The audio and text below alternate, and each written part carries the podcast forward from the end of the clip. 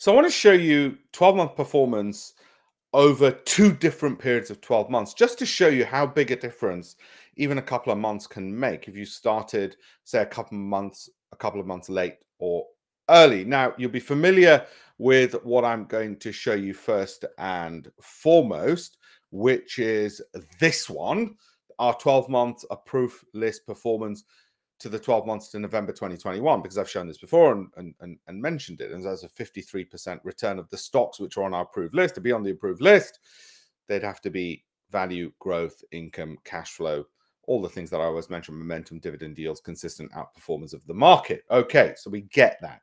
That was 12 months to November. What did 12 months to October look like? What if you started one month earlier, as it were, okay, and finished therefore one month earlier. So there's a two month difference between the 12 months to October and 12 months to November.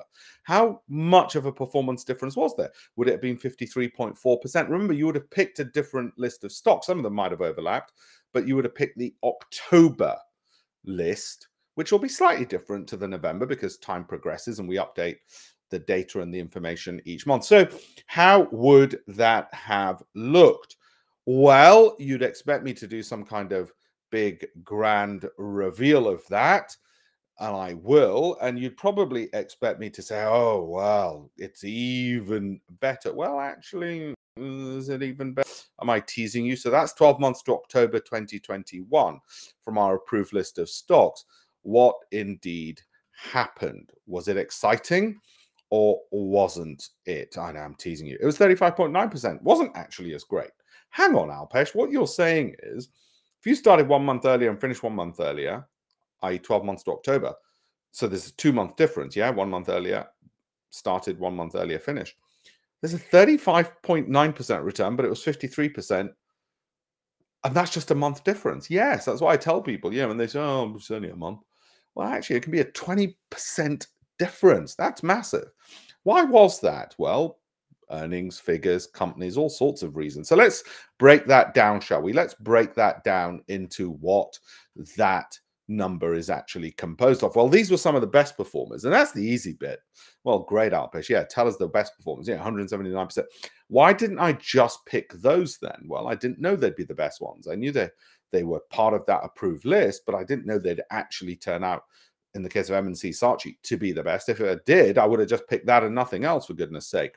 What about the ones which were up 50 to 100%? Sorry, these were all up over 100%. So you got the names over there. Do they have something in common? Not really. A mixture of sectors. Okay, there's some in construction, but there's also oil and gas, there's media. I mean, that's you can't say it was sectoral. You can't say it's market cap. If I knew those things, I would have just picked those. The ones which generate 50 to 100%, yeah, you might say, oh, uh, construction's coming in a bit. Okay, fine. But that's not the thesis. Remember, these were all picked on the approved list based on value, growth, income, cash flow, momentum. Okay, all of those uh, factors. And if you look at distribution of all the ones we picked, including the ones which went down, there were very few which went down. You can sort of see them over here on that side of the bar. But the whole point of picking any filtered list, which is what we do. We filter from 10,000 stocks down to the top, you know, 100 odd, the top, what is, what is that? 1%. What we're trying to get to, what we're trying to get to is make sure, and you do end up, funnily enough, always with a bell curve uh, distribution, is that we get a right hand tail. In other words, a lot of big movers. I wish we only picked those and nothing else, but you can't get that level of resolution. It's why Warren Buffett doesn't just have one stock and and that's why people say diversify just in case you don't get that one and you end up here. Now the odds are in your favor to get a good return because look at the way that distribution of stocks and their returns are distributed. So the odds are in your favor to pick any number out so imagine putting your hand into a, a, a bag and it's got stocks out of this list. Well you're bound to get well not bound to you're not guaranteed and that's why people say there's no guarantee in the stock market but you've got a high probability of getting a good return. But you don't want to risk it on just one pick. You want to try and get 15 so that you hopefully get a good mixture of these. And should you have been unlucky and picked just one, it won't be too.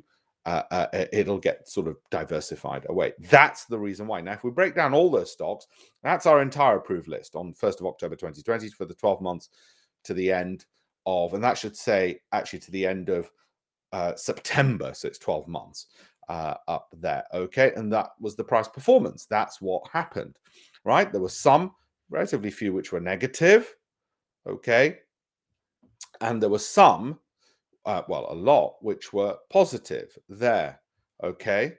Right. You can see it there. Were positive over there. And that's what you're after. That's the whole point of investing and filtering.